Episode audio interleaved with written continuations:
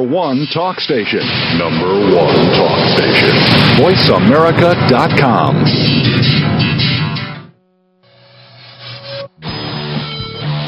VoiceAmerica.com welcomes you to Stars of PR with Cindy R. Now here's the host and founder of Rack and Roll Public Relations, Cindy Rakowitz. That's Cindy Rakowitz with PR Public Relations, Blackman Rakowitz Public Relations. Good morning, everybody. We had a lot of current events um, in recent weeks, and we're celebrating a new president that certainly indicates that America is ready to embrace change. And today we have Dr. Sangeeta Gupta with us. Good morning, Sangeeta. Good morning, Cindy. How are you? I'm very well. How are you? I'm well, thank you. And um, Dr. Sangeeta Gupta is an expert in cultural competency and communications. And why don't you say the name of your company so our listeners can hear? It's Gupta Consulting Group. Gupta Consulting Group. And let's talk a little bit about um, your experiences, some tips on communicating effectively internationally through cultures, um, through people who think differently, and how you get involved and teach people how to be more effective, aware, and tolerant. I think that it's very timely that we have you on the show. Well, it's my pleasure to be here. Thank you for having me. Um, what I'd like to say is that the issues that we're going to be talking about today are not just for people who are dealing internationally, because as the U.S. becomes more and more culturally diverse, as we become more multicultural, um, our workplaces are also being impacted. And you don't have to leave the U.S. to encounter cultural differences. You might have someone in the cube or the office next to you whose national origin is from another country or another culture, and you're going to encounter those differences right there. Right here in the United States right here in the United States. We are probably the most multicultural society in the world. Wow. Well, you know, it's a melting pot, as we call ourselves proudly, right? well, actually, um, it used to be called the melting pot, um, but it no longer is because the melting pot um, implies that we, um, from different parts of the world, people come and they blend into this homogeneous mass called being an American and most people really wouldn't be able to tell you what being an American means.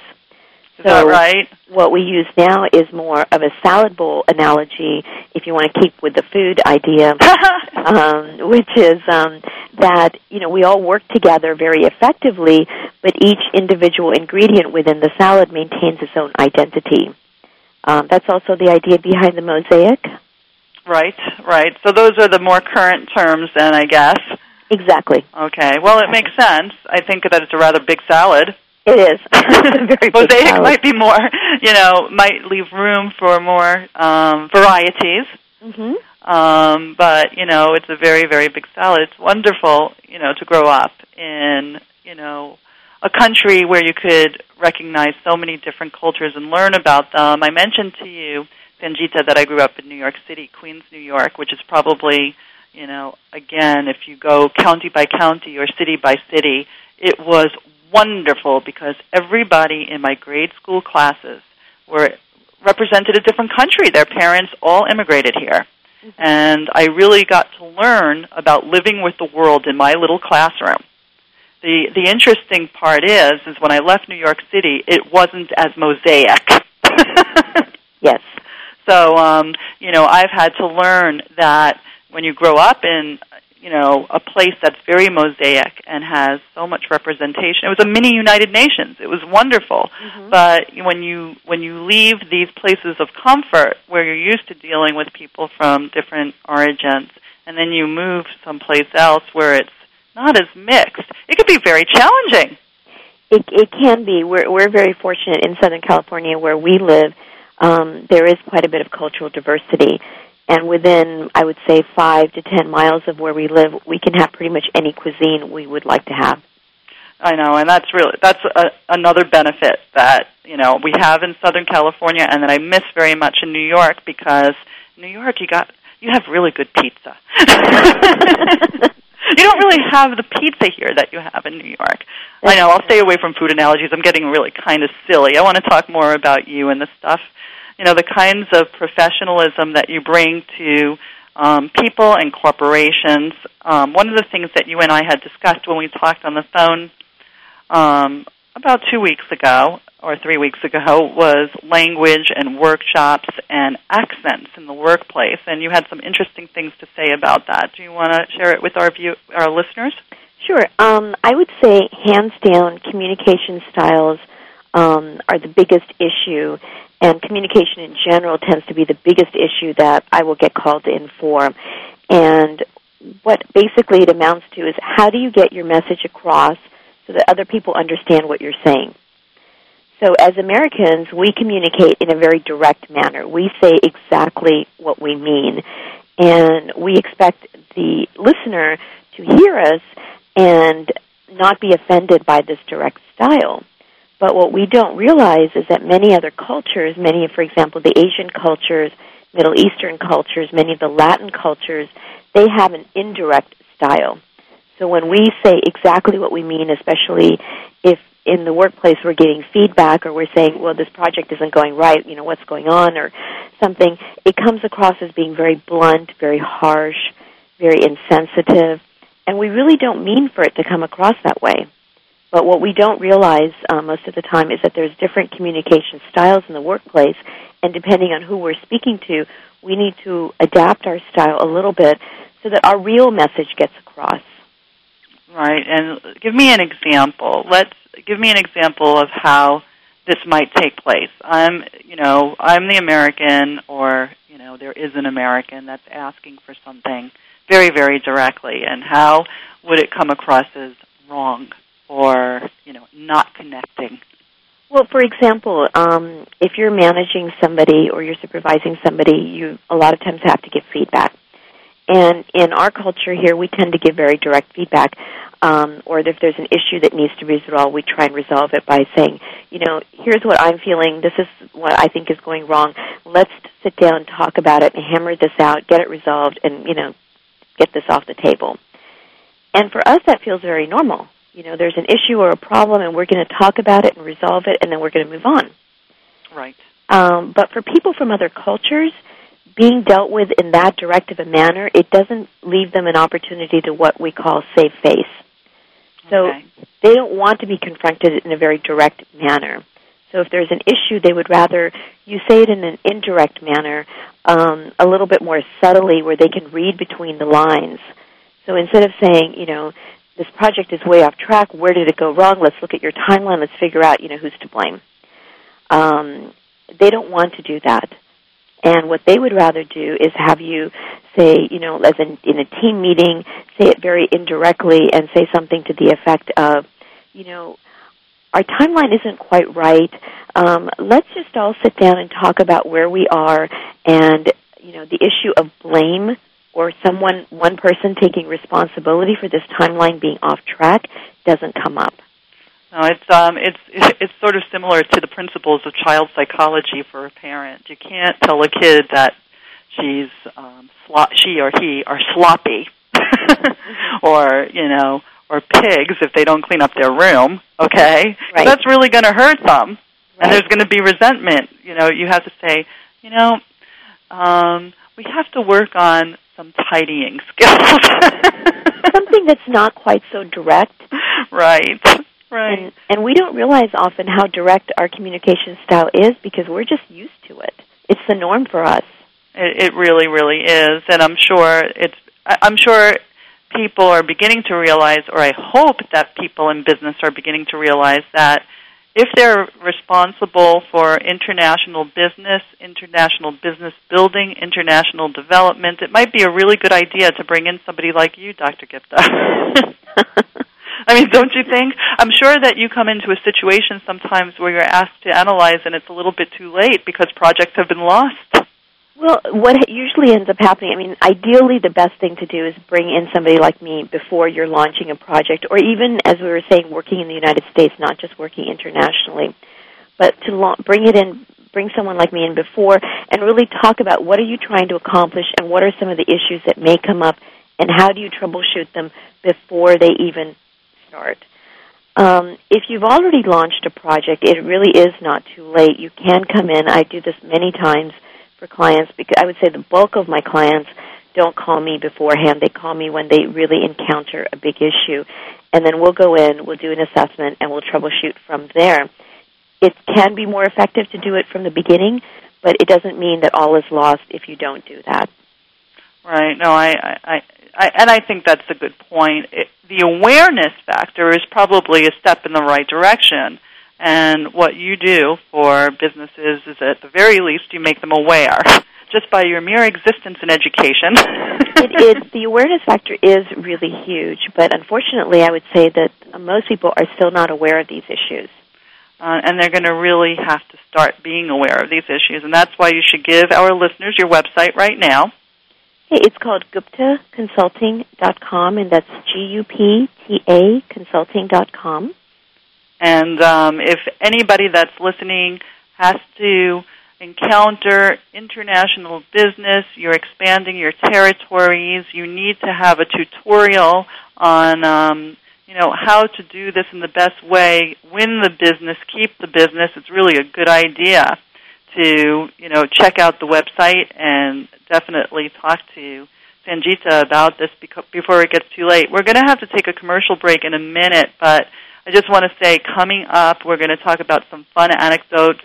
Um, Sangeeta, you told me about the wonderful scene from Charlie Wilson's War, yes. where you know um, Charlie Wilson walks into you know an uh, an elite Arab um, venue, if I remember correctly, and um, he he rudely asked for a drink, right?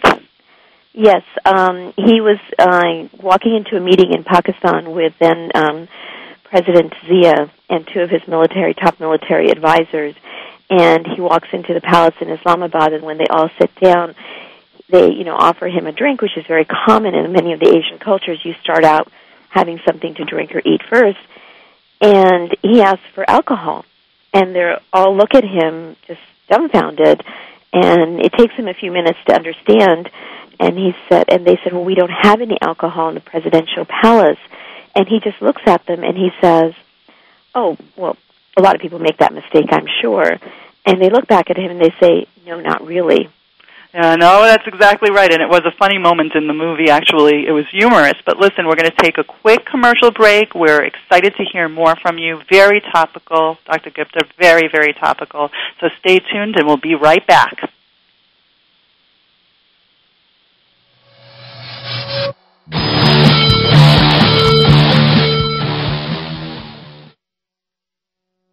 News, opinion, Can you hear me? your voice counts. Call toll free 1 866 472 5787. 1 866 472 5787. VoiceAmerica.com.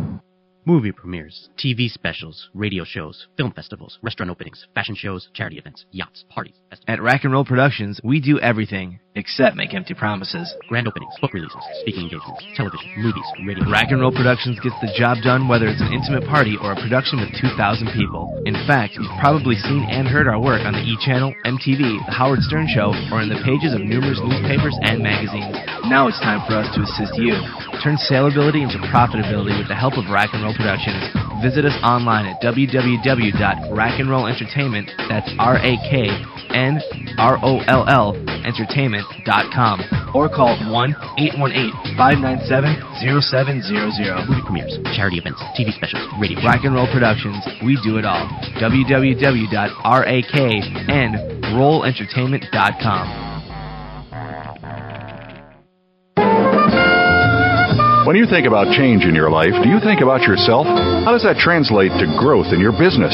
The change we want to see in our business starts with ourselves as leaders and the impact we can make. Join host Linnea Hagen on a terrific journey that takes you from motivation to inspiration. Every Tuesday at 12 noon Pacific Time and 3 p.m. Eastern Time, listen for Abundance Leadership right here on the Voice America Business Network. Abundance Leadership. Grow your business, grow yourself. Looking for a good time? We've got a show that will give you a wild ride. This show will make you feel good, and it's not even bad for you. You need your time to let loose. It's time for a feel good party. Pull up to the computer, mix yourself a drink, and turn up the speakers.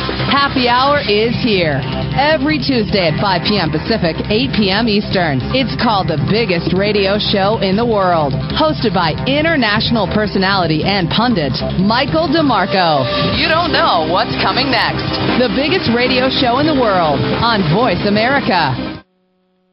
Stimulating talk. It gets those synapses in the brain firing really fast. All the time. The number one internet talk station where your opinion counts. VoiceAmerica.com. Welcome back to Stars of PR with Cindy R. If you have a question or comment, call in toll free at 1 866 472 5788. Now back to the show. Here's Cindy Rakowitz. We're back with our cultural competency expert, Dr. Sangeeta Gupta. And Sangeeta, tell us again the name of your company and the website. It's called Gupta Consulting Group, and it's www.guptaconsulting.com. Okay, remember everybody should keep that in mind because businesses are growing internationally and it's a really important business development tool to really understand how to approach business situations and communication when you're dealing with cultures that you might not be familiar with. So, very, very important. I want to talk a little bit about, since we are talking about um, cultural challenges within the United States, um, why don't you define for me um, what you call ethnic profiling? Ethnic profiling is um, if you use it, there's a difference in the police sense and versus, um, for example, using it in a marketing sense. But basically, you're looking at a group and you're saying these are the characteristics within this group, and um, you're classifying them as a separate group, and you can use that information for different purposes. Right. No, exactly right. And if you give, you know, a particular example, you shared with me an anecdote about yourself, but I don't know if you have another one in terms of a person expecting for you to speak with an Indian accent mm-hmm. because you happen to have, you know, you look Indian. Right. Both of my parents are from India, and so naturally I look like my parents do. And for many people, it's it's basically called wearing your ethnic heritage or wearing a racial uniform. So I will always look like this, and um, my husband is also of Indian origin. He's a Texan, but his parents are from India. So our children look like us. So down the generations, unless our children marry outside the Indian culture, they're going to continue to look quote unquote Indian, even though born and raised here several generations, etc. So a lot of times I will have people, um, you know, thinking that they're complimenting me by after they've given a talk, or if they're just speaking with me, saying something like, "Wow, your English is really good," and you know, expecting that I'm going to be very flattered. And why would I be? Because I grew up here. This is my primary language. Uh, I do speak other languages, um, but that's more for academic purposes. But um, English is my primary language. No, it, it's uh, it's very interesting, and you know, your, the example of how a person might have misconstrued the way that you may speak, I would imagine happens a hundredfold in the workplace. It happens a hundredfold, uh, absolutely, in the workplace. It also happens with other groups. We had a, a diversity and cross cultural leadership conference that I co-chair last week in Southern California, and our speaker, our keynote speaker, she's of African American heritage, and she was talking about how people compliment her and say that, "Wow, you're so articulate," which which is something that I've heard from many African American professionals, and it really, if you if you step back on the surface, it sounds like you're paying a compliment, and probably in your mind you think you are paying a compliment. But if you really just step back and think about, well, what am I saying? What am, am I saying that because she's African American or because I look Indian, I should not be able to speak English properly? Uh, um, you know, it comes back to what does an American look like? What does an American sound like? It comes back to all of those issues. You know, it certainly does.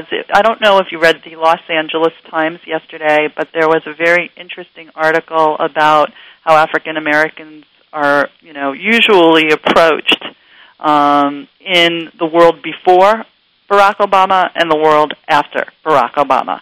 And it was just very, very interesting. There's, um, I, I don't have the article in front of me, but there was a professor, an African American professor from USC, And um, every time he flies in business class, people say to him, um, "What do you do in the music industry?" so, I mean, I think that there's going to be a lot of reflection and um, a lot of, you know, and pontification and debate about are African Americans going to be seen differently because we have Barack Obama nominated as you know president elect mm-hmm. and you know some of the pundits were saying that um, there are certain people like Barack Obama and Michael Jordan and certain people of a celebrity element that aren't really seen as black or white. They're just seen as Barack Obama or Michael Jordan. Right. but is that going to, the question is, and this is an academic question and, you know, a psychological question and an educational question is, you know, are people going to get beyond that? I mean, you know, will every African American um, be able to get to a level where they are themselves and not an African American? I, I think that's going to be tough, but that's the question. You know, I would hope so. That is my hope. It's it's very interesting with this election. I've been speaking to many, many people, and hands down, everybody says that this is probably one of the most interesting elections of their lifetime, and also that they are much more engaged in this or were engaged in this election than they have been in any previous election. And I think it's it's these conversations that have started. You know, who really is an American, and what um, does privilege have a color? So, is it only certain groups that are privileged over other groups? And then we also have to look at what are our stereotypes about other groups of people, and are those really valid? And do we want to continue thinking this way, or do we need to now start thinking of other groups in different ways. Well, I think one of the things that you and I had briefly discussed is the fact that there's going to be so much more of a need for your services today um, and your academic background and help in terms of, you know, talking these issues out in the United States of America. And, you know, this comes from, you know, my reading of the New York Times. I'm sort of addicted to it. So I get addicted to their analysis of things. I think that they you know, the New York Times is a newspaper that always seems to ask the right questions and, you know, research for the right answers and opinions and views. And, you know, I think that, you know, one of the things that I'm comparing this cultural event to in terms of case studies, you know, from a current events and public relations point of view is you remember what happened with Clarence Thomas and Anita Hill in the 90s Yes. And for my listeners that don't remember, it really brought sexual harassment to the forefront of, you know, conversations, dinner table discussions, and certainly awareness in the workplace um, because of an inappropriate um, thing that Clarence Thomas allegedly said to Anita Hill about, you know, mentioning pubic hair or something. I don't know.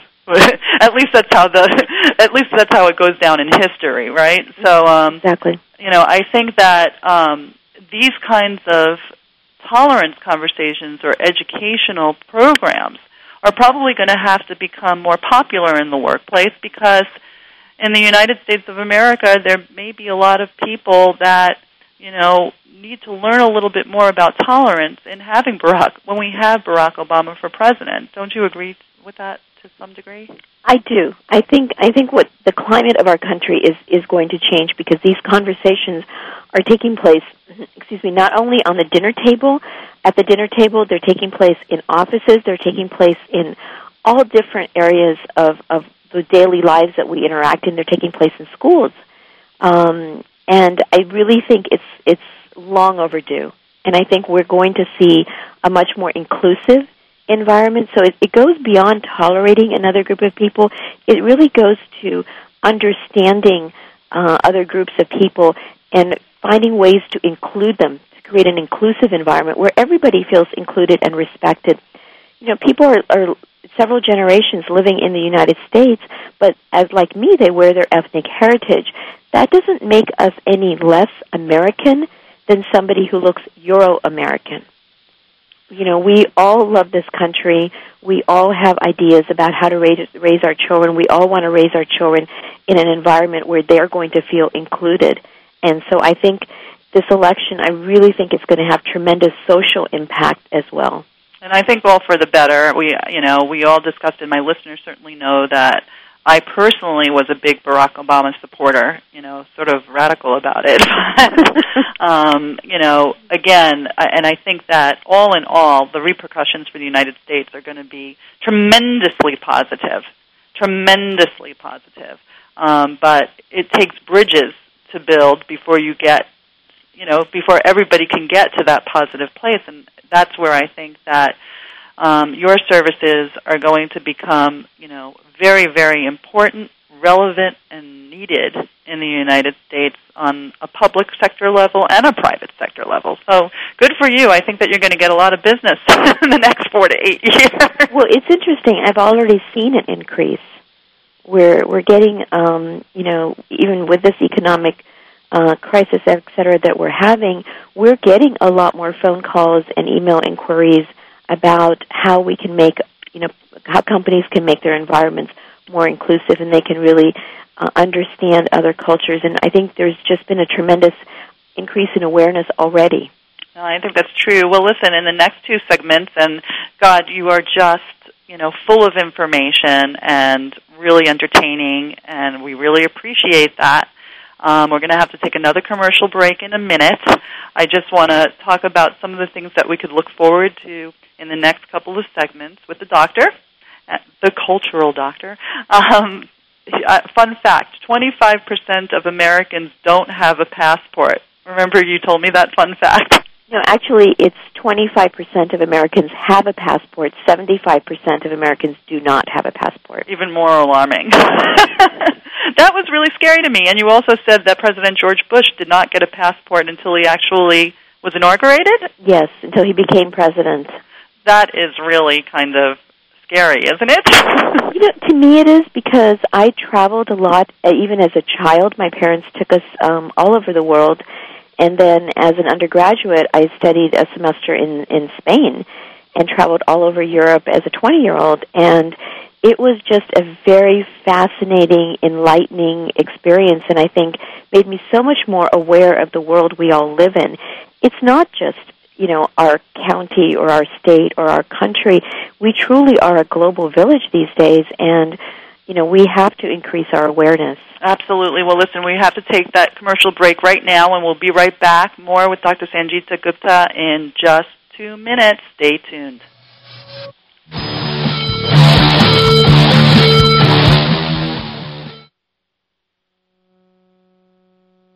Ask the experts. Call toll free right now 1 866 472 5787 and ask our All Star team to answer your question. That's 1 866 472 5787. Thank you for calling. VoiceAmerica.com. Movie premieres, TV specials, radio shows, film festivals, restaurant openings, fashion shows, charity events, yachts, parties. Festivals. At Rack and Roll Productions, we do everything except make empty promises. Grand openings, book releases, speaking engagements, television, movies, radio. Rack and Roll Productions gets the job done whether it's an intimate party or a production with 2,000 people. In fact, you've probably seen and heard our work on the E! Channel, MTV, The Howard Stern Show, or in the pages of numerous newspapers and magazines. Now it's time for us to assist you. Turn saleability into profitability with the help of Rack and Roll Productions. Visit us online at www.rackandrollentertainment, that's R-A-K-N-R-O-L-L, entertainment.com, or call 1-818-597-0700. Movie premieres, charity events, TV specials, radio Rack and Roll Productions, we do it all. www.raknrollentertainment.com. Radio by George is a lifestyle program dedicated to improving the lives of listeners by focusing on the holistic growth of their mind, body, and spirit. Host Eddie George shares his life experiences as well as the experiences of his guest commentators and experts with the listening audience to focus them toward reaching their personal and professional goals. Tune in every Monday afternoon at 1 p.m. PST 4 p.m. EST to Radio by George on the Voice America channel and learn more from the life experiences of a man who went from being a somewhat unruly kid in the streets of Philadelphia to a retired professional athlete who has become a role model for not only young people but for businessmen and women globally. Plan to spend your Monday afternoons with Eddie George and his empowering talk radio show, Radio by George. That's every Monday at 1 p.m. PST, right here on the Voice America channel. Streaming live. The leader in Internet talk radio. VoiceAmerica.com. Cindy Rakowitz has won more awards than she can hang on her wall, including three Clios. Call in now at 1 866 472 5788 and you can have one. Okay, maybe not, but she will answer your questions. Now back to Stars of PR with Cindy R. We're back, Cindy Rakowitz, Blackman Rakowitz, Public Relations, and we're having a fascinating conversation with Dr. Sangeeta Gupta, um, cultural communication, cultural education, culture, cultural diversity, cultural cultural diversity in the United States, the workplace, etc. And we were talking about some fun facts before we took a break, and we talked about I, I was corrected by the doctor. It's 75% of Americans do not have a passport. 75% of Americans don't have a passport. President Bush did not have his passport until he, uh, you know, became inaugurated as the president of the United States. Um, probably why he wasn't as worldly as we would have liked him to have been. right, Sangeeta? Yes. um, did you see the movie W? I have not. I actually want to see that.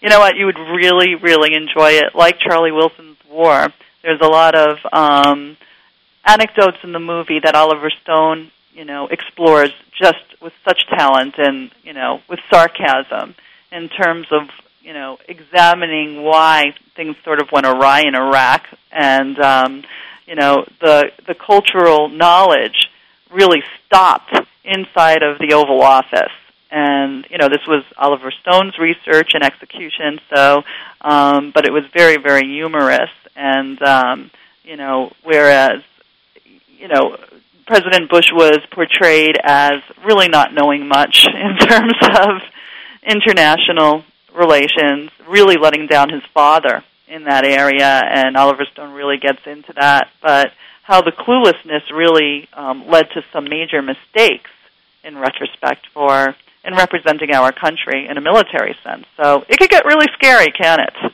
Yes, and and I would agree with that. Um, I think we need to have so much more knowledge about the rest of the world. And what's really interesting, Cindy, is that the rest of the world is already there. They have been studying the United States history, the political structure. They know so much more about us. And I'm talking about, you know, kids in high school. They learn this in high school. This is part of their normal curriculum.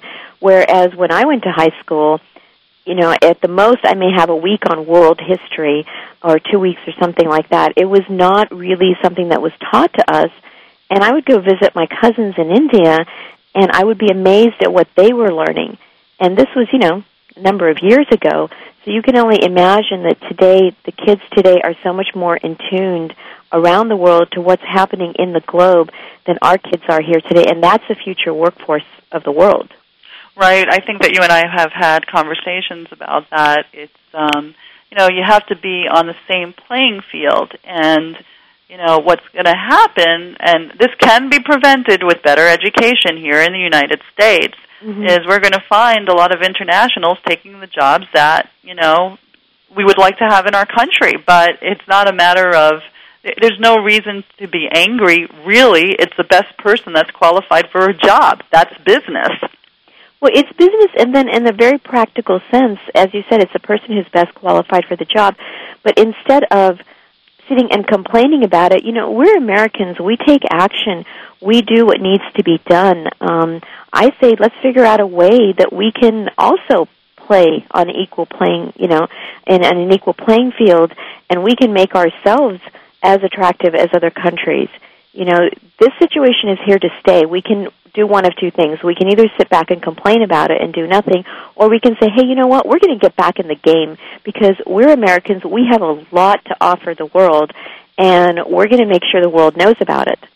So we have one of two ways we can go, and I vote for the latter. No, and I agree with you too. And you could be a very big part of building that bridge. And, and that's what we try and do. I mean, that's what you know. The analogy you're, you're making is is exactly what we try and do in our business. Is it's not a matter of we're better than they are or they're better than us. It's a matter of let's bridge the gap here and let's figure out a way for all of us to work together for everybody's benefit. It's it's very true. I met uh, you know I always meet people on planes. I, I'm sure you do too. We meet very interesting people on planes, and I met somebody on my way up to Portland who worked for one of the big you know Microsoft kind of companies, and you know he he was in a very senior level engineering position, and um, he he told me that you know he feels bad when he goes to job fairs and he's hiring internationals because he's an American and he would really like to have more Americans on his team. But he's saddened by the fact that when he goes out and interviews people, it's, you know, the people who have been, you know, better educated, okay, um, more worldly, speak more languages, um, more thorough in their engineering skills in terms of computer programs, that he has no choice but to hire because that's his responsibility. And he was very saddened by it. He had just come back from, um, you know, an engineering and computer technology convention in Pasadena. And that's why he was flying out of Burbank with me back to Portland. And um, he was really saddened by it, Sangeeta. It was, you know, I got to do what's best for my division and my company, but, mm-hmm. you know, the the people, the Americans, just do not hold a candle to the people who are coming and applying from overseas. The educational systems in many countries um, around the world are much much better than ours. We just don't have that same focus. But you'll see, what's interesting is you'll see it among many of the minority communities in the United States, where education is a huge focus for the family, and it's really drummed into the children that you've got to be educated in order to succeed. It's not just about graduating from high school. It's, you know, the college is assumed that the children will absolutely go to college and maybe even graduate school. And if you look at the studies that are done, you know, earning capacity um, compared to, you know, different educational levels, it's it's astounding. And you really see that correlation that the more education you get, the higher of a salary you will command in the workplace. And, you know, maybe perhaps during this economic crisis, people can find a way to become more educated. Yes, I know that there's a cost for education, but um, it might be a really good investment if you're laid off from your job. Well, what's really interesting is that the ability to be culturally savvy is one of the most valued skills. They did a study, PricewaterhouseCoopers did a study, and they found that 60% of CEOs from outside the United States endorsed a statement that basically said that having the ability to lead a multicultural team and work with different cultures is the most highly valued skill, much more than a degree from a top MBA school. So it's not just about having academic uh, smarts, it's also about the ability to work with different groups of people and really maximize the potential of that group of people. Oh, that's absolutely true. Well, let's talk. I know that your company does provide seminars and webinars, if I remember correctly. Yes. Yes. Okay. So, how can a person tap into those? Well, if you go to our website um, or call our office, one of the first things we will do is sit down and talk with you about your situation. We don't do a canned program. It's not a one size fits all solution. So we work with a company to um, customize a strategy that works for them, and it can include a variety of solutions. So let's say company X comes to me and they say, we're having these, these, and this issue, and they list a bunch of issues. We'll work with them and we'll say, okay, here are our recommendations, and we'll come in, we'll evaluate their company, and we'll then we'll give them a report, and we'll say, here are the three things or five things that you can be doing. Some of them may include training. Some of them may be very low cost or um, no cost solutions. So it's not always something that's going to cost your company a great deal of money, but it is something that's going to put you on the right path. I think it's, I mean, at this time, I'm constantly looking for what I call recession busters. Yes. Um, you know, it's I want to. I feel a responsibility to share with my listeners recession busting concepts and you know solutions and you know tips on how to cope through the economic crisis because it's Darwinian. If we ride it through, we will survive. It's just very it's it's primitively scientific. And uh you know so i'm constantly trying to give recession busting tips to help people get through it and better themselves. How do you take um, an economic crisis? How do you not only survive through that time but find ways to improve your skills so that you could find alternatives?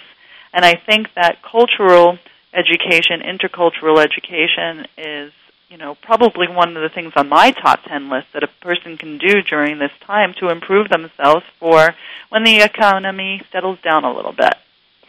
You know, I would agree with that because you can improve your skills with a little bit of time investment and a small monetary investment and really, as you said, prepare yourself because it's not just a matter of getting through the situation, but as you said, it's a matter of what can we do to be proactive so that once the situation improves, we're ready to go because we've we've been working on these skills all along. Oh, so I, d- I don't think you can wait until this is over to then start thinking about it. Well, it's not going to be over for a while, probably. Probably not. So it's um, you know the the people who will it, it, it's survival of the fittest, and you know there are there are always ways to conquer you know a very steep ski slope. Yes. you know.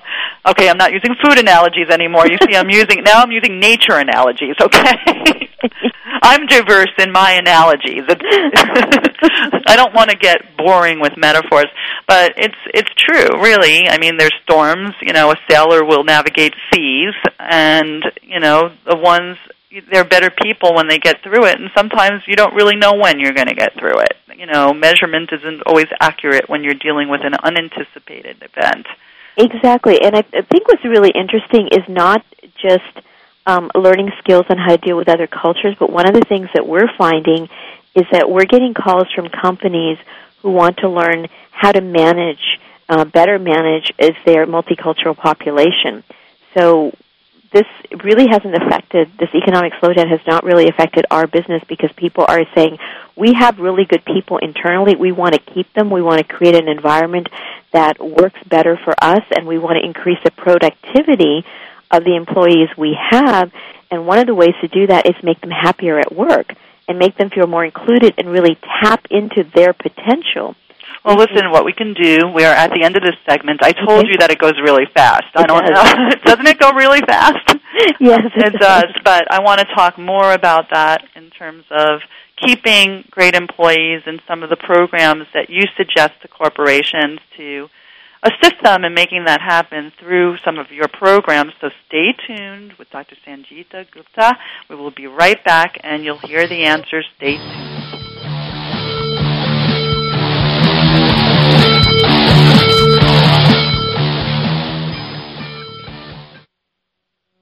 Talk, talk, talk. That's all we do is talk. If you'd like to talk, call us toll free right now at 1 866 472 5787. 1 866 472 5787. That's it. That's it. VoiceAmerica.com. Movie premieres, TV specials, radio shows, film festivals, restaurant openings, fashion shows, charity events, yachts, parties. At Rack and Roll Productions, we do everything except make empty promises. Grand openings, book releases, speaking engagements, television, movies, radio. Rack and Roll Productions gets the job done whether it's an intimate party or a production with 2,000 people. In fact, you've probably seen and heard our work on the E! Channel, MTV, The Howard Stern Show, or in the pages of numerous newspapers and magazines. Now it's time for us to assist you. Turn saleability into profitability with the help of Rack and Roll Productions. Visit us online at www.raknrollentertainment, that's R-A-K-N-R-O-L-L, entertainment.com, or call 1-818-597-0700. Movie premieres, charity events, TV specials, radio. Rack and Roll Productions, we do it all. www.raknrollentertainment.com. Real Talk with Marcy Mason, a refreshing and charming talk radio show for all of you entertainment enthusiasts. Whether you're stargazing on Hollywood Boulevard or in the stands cheering for your favorite team, Real Talk is here to satisfy the curiosity of the dedicated lifestyle and entertainment enthusiasts by giving everyday people the information they crave about what's going on in their communities and the world around them. Don't miss Real Talk with Marcy Mason, broadcasting live every Wednesday at 5 p.m. Pacific, 8 p.m. Eastern on the Voice America channel. Did you do your homework today? Relationship Homework is a program about working with others in the home and in the workplace. Relationships with others are vital in getting work done. You'll learn guidance and reclaim the power to expand your capacity to take effective action in your relationships at home and at work. Each program will include a weekly homework assignment to take back and implement over the following week. Join host Udall Deolio for Relationship Homework every Tuesday at noon Eastern Time, 9 a.m. Pacific Time on Voice America. The Internet's number one talk station. Number one talk station. VoiceAmerica.com.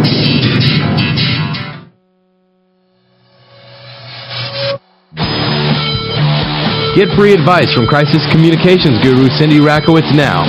Call in toll free at 1 866 472 5788. Now let's get back to more stars of PR. Here's your host and founder of Rack and Roll Public Relations, Cindy Rakowitz. That's Cindy Rakowitz, founder of Blackman Rakowitz Public Relations, and we are back talking about cultural education, um, crossing bridges to understand different cultures, educating people in the workplace to keep employees from all cultures. And this is our last segment with Dr. Sangeeta Gupta. Welcome back.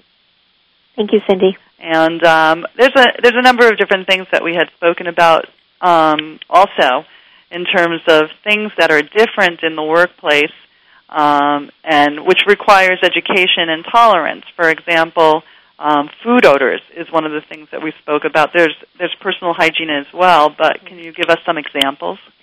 Well, these are actually, believe it or not, issues that you know we get called in for.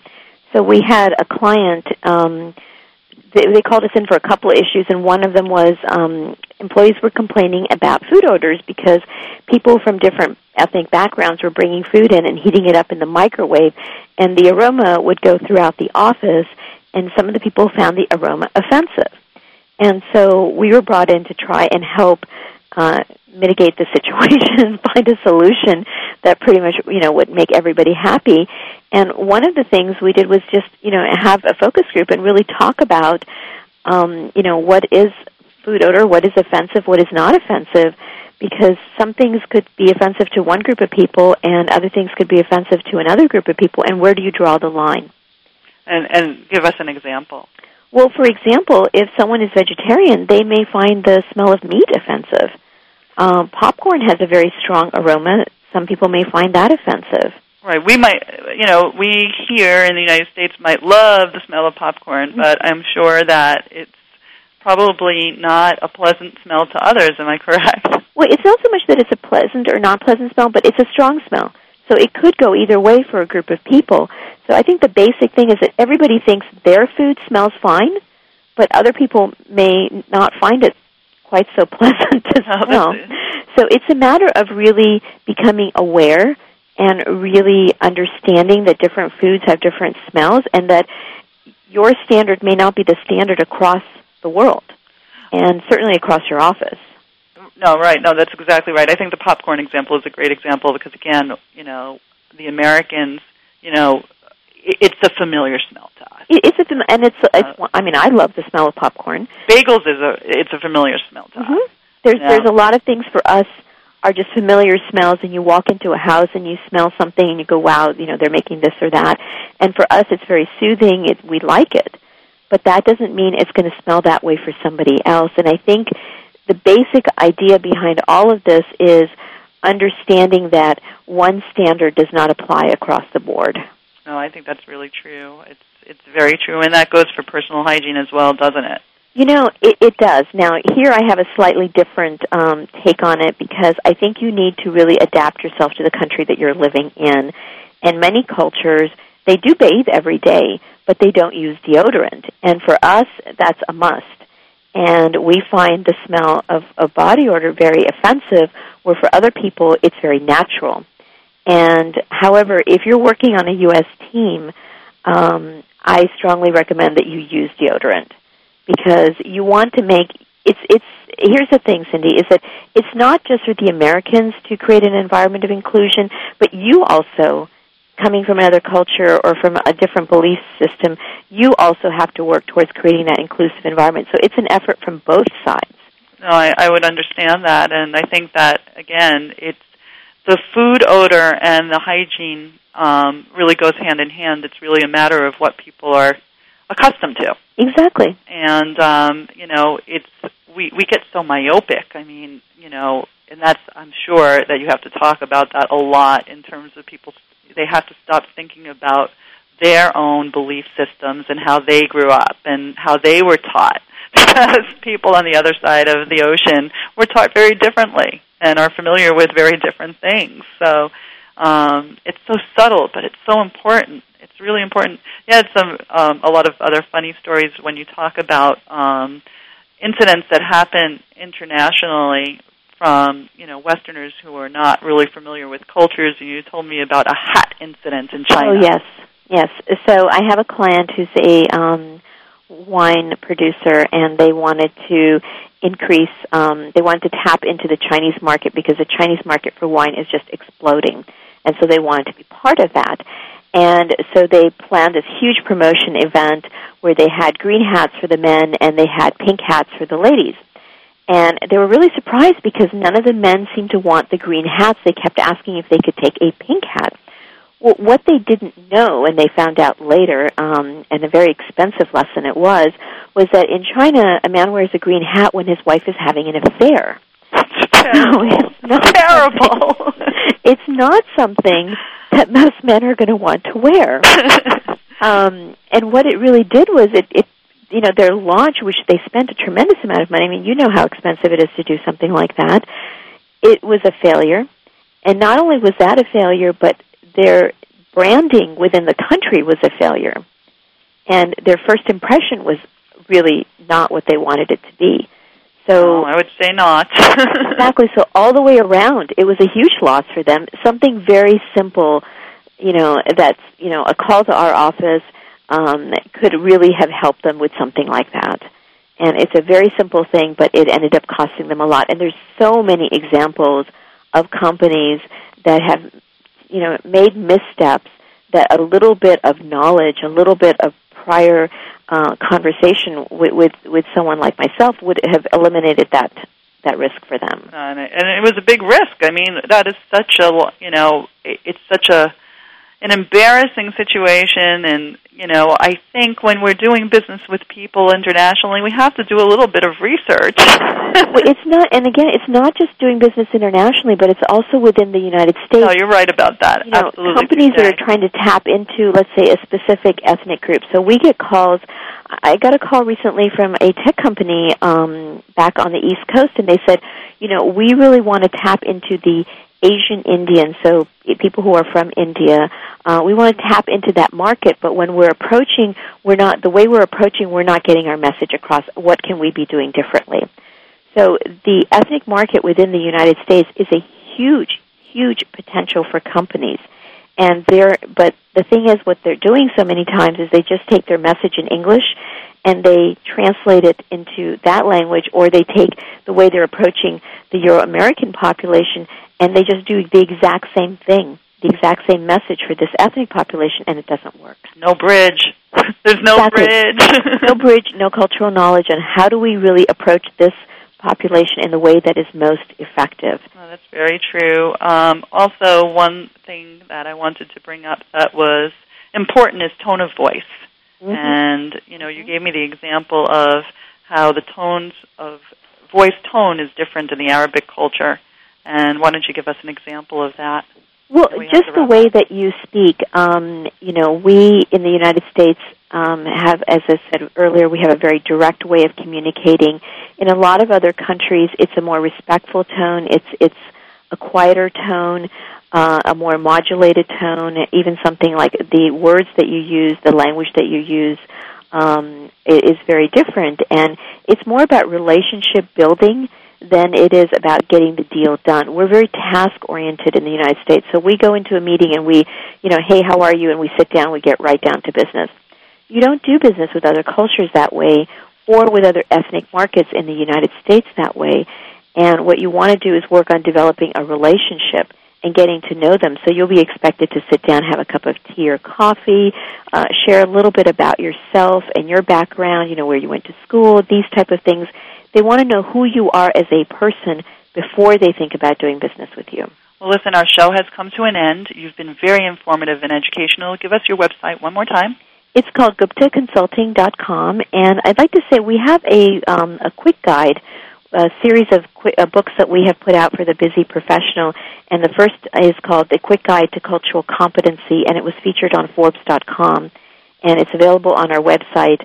And I'd also like to say the proceeds from the sale on our website go to a children's literacy program. Very good. Well, thank you for taking so much time with us and educating my listeners, and you have a great day. Thanks again. Thank you for having me, Cindy. It was my pleasure. Pleasure. Bye bye.